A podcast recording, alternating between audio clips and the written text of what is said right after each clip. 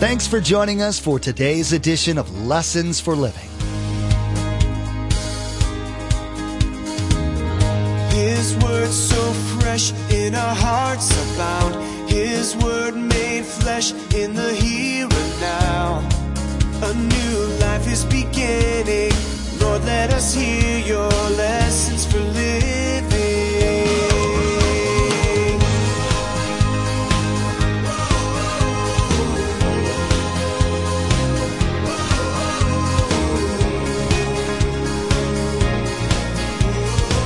Let us hear your lessons for living. All of us in this room, number one, are sheep. Number two, all of us are shepherds. You say, I'm not a shepherd. Yes, you are. If you have children, you're a shepherd. If you're a husband, you're a shepherd. If you live in a subdivision, you're a shepherd of that subdivision. If you live in an apartment complex, you are. If you live on campus at the university, you're a shepherd. See, God places us there to kind of watch, protect, to interact with people. So in one way, we're all shepherds. Of course, we have differing responsibilities. In both the Old and New Testament, the Bible often refers to people as sheep. The book of Isaiah says that all we like sheep have gone astray, while the Gospels teach that Christ is the shepherd that guides us. In today's message, Pastor Mark uses multiple references in the Bible to expand upon this sheep and shepherd metaphor. In our study, we'll learn that as disciples of Christ, not only do we need shepherding, but we also take on the role of a shepherd as well. Whether you're a parent, manager, or head of a household, Pastor Mark will teach you how to better fulfill your God-appointed role. Remember, there's quite a few ways to receive a copy of Pastor Mark's teaching. We'll be sharing all that information with you at the close of today's broadcast. Now, here's Pastor Mark with part one of his message entitled, Company Expanding. Great jobs available. Lord, let us hear your lessons for living. Turn to Matthew chapter 9. What do you see when you see sheep? You say, well, to be honest, Pastor Mark, I could care less. There's not too many sheep in Brevard County. Well, actually, there are. Do you know that the Bible says that we are sheep? The Bible often refers to people as sheep. What do we learn about sheep? Sheep are followers. They'll actually follow anyone. Did you see them? They're thinking, well, there's a voice, I'll follow them. The other thing that we know from sheep is they can't survive by themselves. They can't live by themselves. They need someone to care and to guide and protect them. Sheep actually need always a shepherd. Take a look at what the Bible says many, many times about sheep. But the first thing to be reminded today, the Bible often refers to people as sheep. So you're a sheep. If you're a person, you're a sheep. In an allegorical way, you're a sheep. Now, Psalms 100 says, know that the Lord is God. It is he who made us. We are his. We are his people, the sheep of his pasture. Well, since sheep are followers, sheep easily get into trouble. Isaiah 53 kind of shows us what that looks like. All of us have strayed away like sheep. In other words, we left the care of a shepherd. We have left God's paths to follow our own.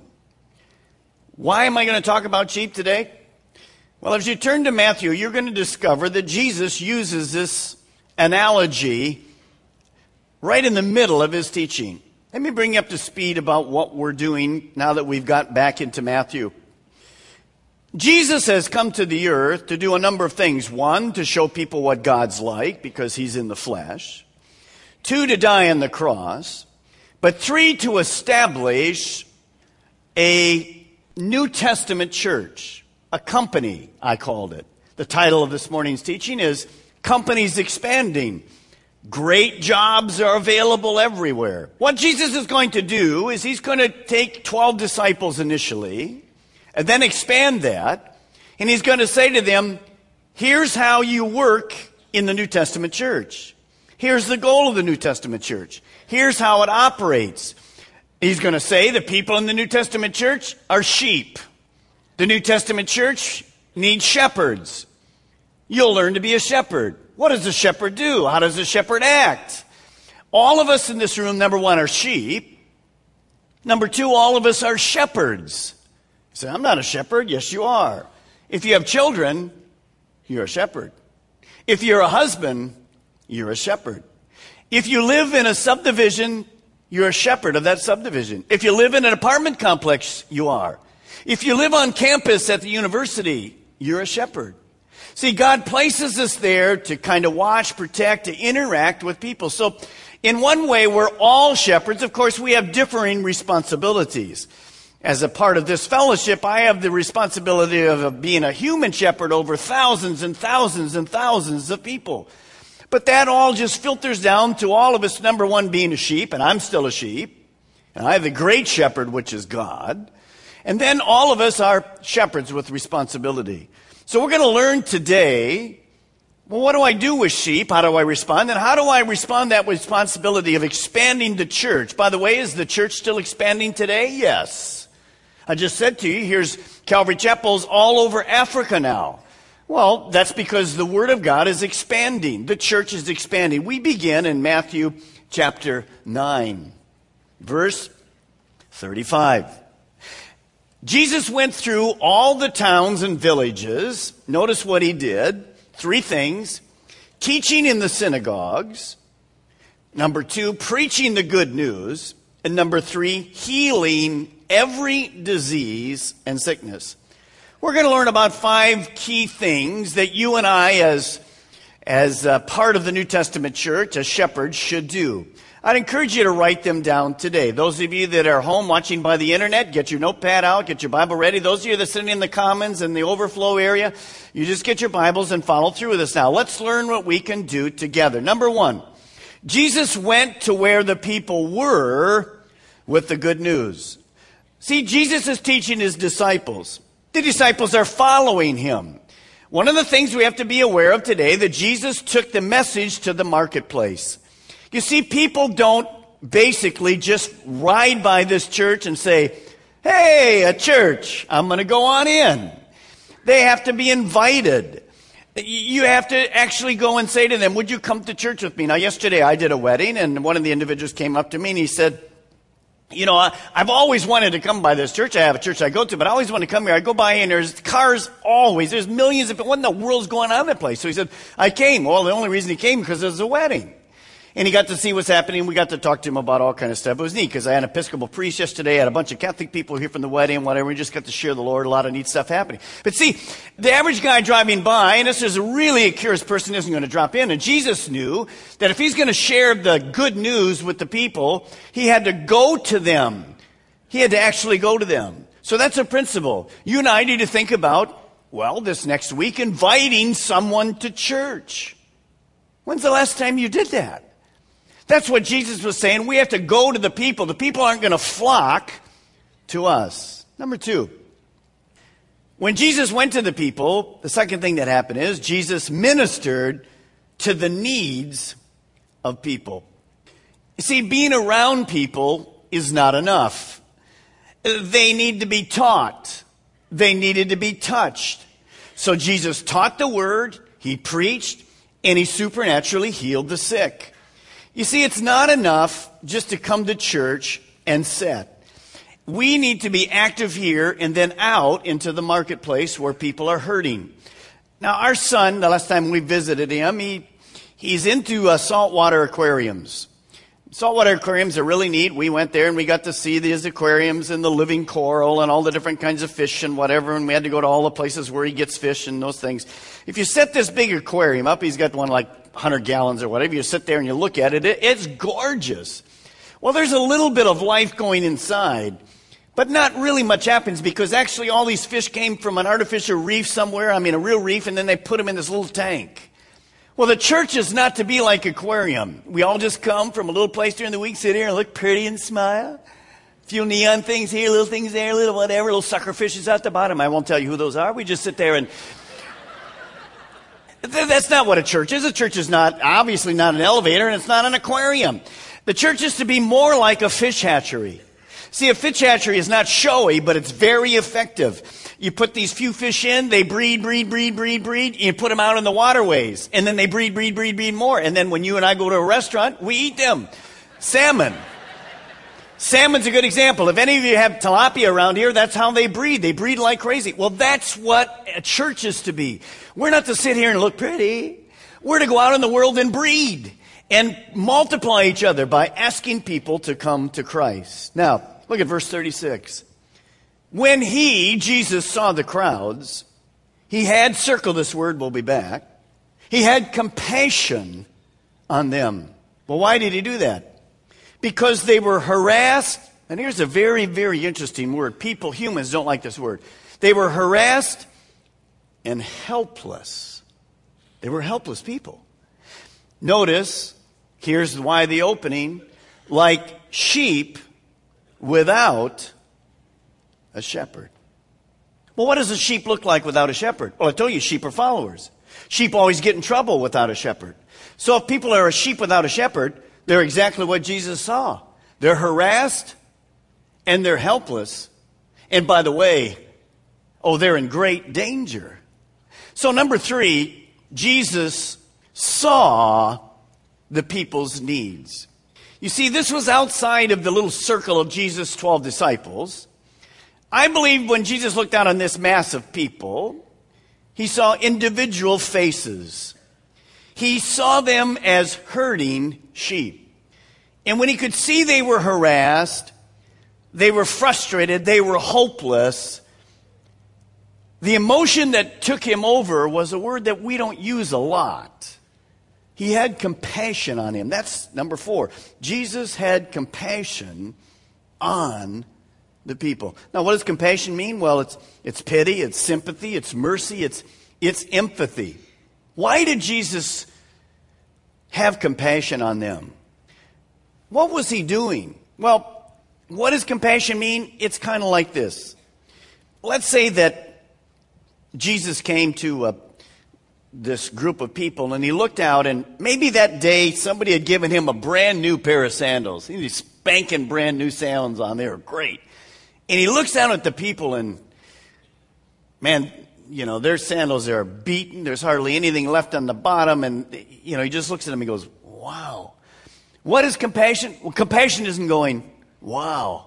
Compassion's taking your new pair of sandals off and giving it to somebody sitting down here on the mountainside and putting their sandals on. You see, what Jesus was trying to do was this. Say to his disciples, I want you to live where they're living. I want you to feel what they're feeling. I want you to relate to them. Now, if you ever visit people in a hospital, you'll learn to have compassion. You go in kind of thinking, well, life's been pretty tough to me today or whatever. You go into the hospital, you see those people in the bed, especially if you go to a child's ward, and you leave with compassion because you have it really good compared. So Jesus, as he looked at these people, he says to the disciples, I want you to put yourself in their shoes. Relate to how they are. Well, why does Jesus say they're harassed? Why does Jesus, when he looks out on these people, say they're helpless? Well, let me give you an idea. Let's use you as a crowd this morning. You're the Jewish people. Why would Jesus say you're harassed and helpless? Well, basically because of this. You see, the Jewish religion at that point, let's say this was a synagogue at that point, was rules, rituals, regulations. It was dead. If I was one of the priests, I could care less about you. I'm trying to make money. It's a living. I'm just trying to get by. We go through our deal. Blah, blah, blah, blah, blah. You're out of here. Boom. Pay your money. See you. Bye. Not an interest in the people. They don't know how to live. The whole system is basically corrupt. It's amazing to me, in that day, religion kept people from finding God. Do you believe today that religion in our country could keep people from finding God? All through our city today. There's many wonderful churches, but there's lots of churches where people will never find God. They come and money, bye. And they're gone. And they checked in, they did their deal, they're gone. And they left just as needy as when they walked through the doors. Well, that's not the reason to come to church. So Jesus looks out on these people, they're hopeless, they're spiritually sick, Their lives have no center. They tried to find God. They can't find God. They don't even know who God is. Their religious people don't even relate to a personal relationship with God. So every single day is filled with despair. There's no hope. There's futility. They simply don't know how to do life. They're hurting. They're stressed out. They're troubled. They're frustrated. They're clueless. And they go to the only place they know to find answers to life, and there's no answers. And Jesus looks out on the people and he goes, man, I'm hurting for these people. They want to know God. They want to have peace, but they can't find it. They don't know how to raise their kids. They don't know how to do anything. And his heart went out to them. And then he uses that term, sheep without a shepherd. So tell me, where did Jesus put the blame? Right here, to the religious leaders. That's where he put the blame. He said, you have a responsibility from God to lead, to feed, to tend, to protect, to love those sheep. And the reason they're harassed and helpless is because the shepherds are not leading. The shepherds are bad. So Jesus is saying to his 12 disciples, I want you to feel and I want you to see the real need. What Jesus is going to do then is contrast a bad shepherd, a bad priest, a bad pastor, versus a good shepherd. Turn with me. Keep your finger right there. We'll be back in a moment. Turn with me, if you will, to John chapter 10. Matthew, Mark, Luke, John. 3 books back. John chapter 10. You see, the people didn't have a real shepherd to watch over them. Jesus is going to say to his disciples, here's what a real shepherd does. You picked up on the traits of a real shepherd. And by the way, I'm going to tell you who to model after. And obviously, it's going to be Jesus. You know, the Old Testament tells us that there would come a shepherd in the form of Jesus, and he would be what the people needed. That would be the role model. Jesus begins here in John chapter 10, and we'll skip down to verse 11. Notice what Jesus says. I am the good shepherd. Now, why doesn't he just say, I am the shepherd? Well, because he's contrasting the bad shepherds and a good shepherd. He said, I'm the good shepherd. The good shepherd lays down his life for the sheep. Now, notice what he's going to say, that many of the Jewish shepherds and many of our pastors or priests or whatever today, not all, certainly, many wonderful pastors and priests, but many are hired hands. It's a living. It's a job. Notice what Jesus said. The hired hand is not the shepherd who owns the sheep. So when he sees the wolf coming, this hired hand, well, he abandons the sheep and runs. Another one where there's difficulty, he runs. Then the wolf attacks the flock. Scatters it. The man runs away because he's a hired hand and cares nothing for the sheep. Then Jesus repeats it. I am the good shepherd. I know my sheep, and my sheep know me, just as the Father knows me, and I know the Father, and I lay down my life for the sheep. What was Jesus saying? Something you need to know and I need to know. It's very simple. Here it is. Everyone needs a shepherd, and Jesus is the only true shepherd. See, if you're a sheep and I'm a sheep, sheep are wanderers. They need a shepherd. You'll hear people say today there's no need for corporate church anymore. You can just sit by the internet and watch the internet. Well, the internet's great. If you can't get to church, I think it's a great mechanism. If you're not used to coming to church, I think it's a great mechanism. But the church will never go away. See, God designed you as a sheep to be in the church where you have a shepherd. And here you have a pastor and numbers of pastors and elders, and we're your shepherds. We're not hirelings. This is certainly not a job for us. All the elders, in fact, aren't even paid anything. And those of us that are pastors, all of us left other professions because God called us to do this. It's a calling. So notice what we see here, that Jesus says the sheep need a shepherd. The ultimate shepherd of this flock is not myself, it's God. But under God, I am the one responsible for the sheep. I need a shepherd. I have one. You need a shepherd. You have one. But you need a local shepherd. Now skip down to verse 27 because it's a huge, huge verse. Now if you're a sheep, how do you know that you have a real relationship with God? Let me have your attention for a second. Look up here.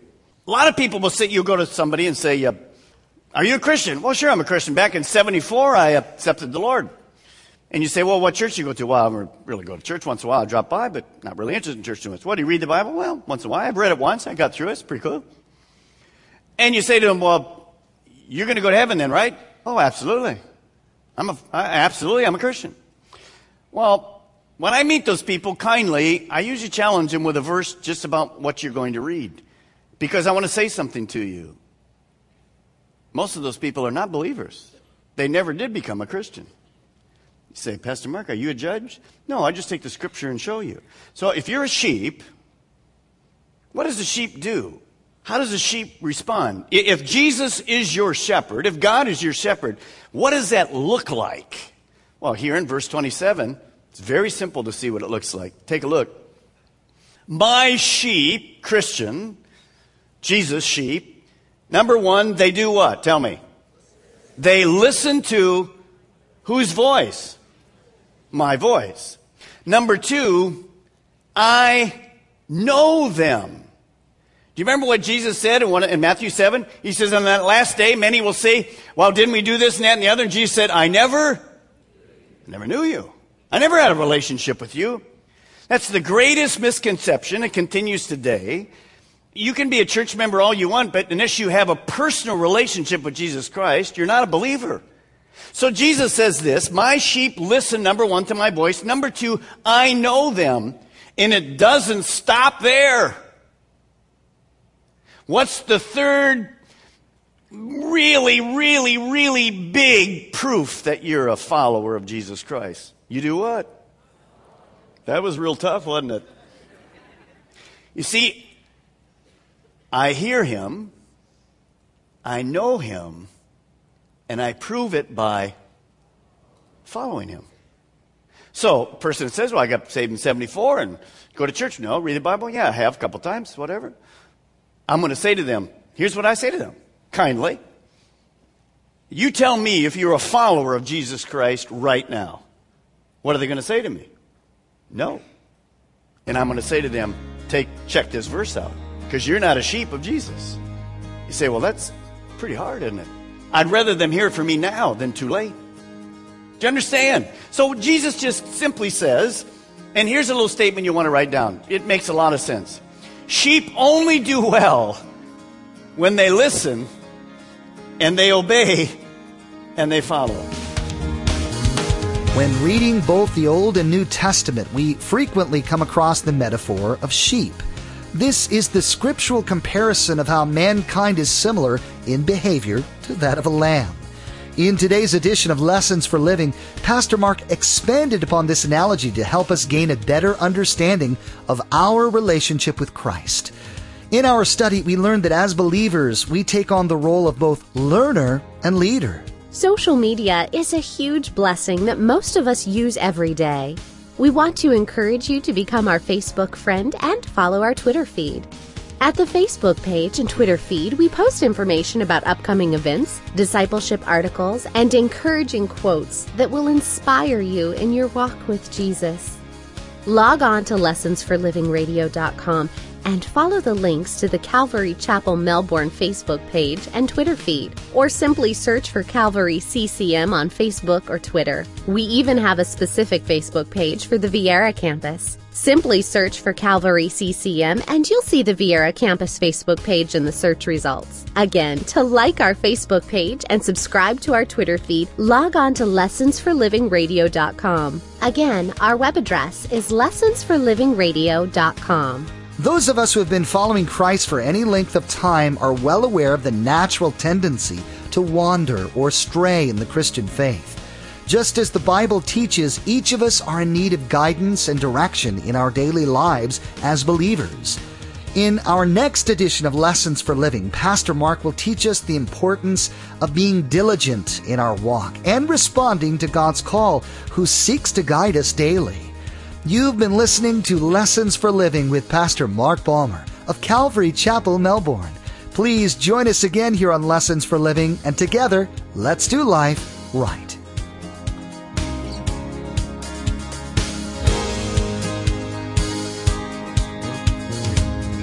Our eyes have seen and our ears have heard His word made flesh in a hurting world.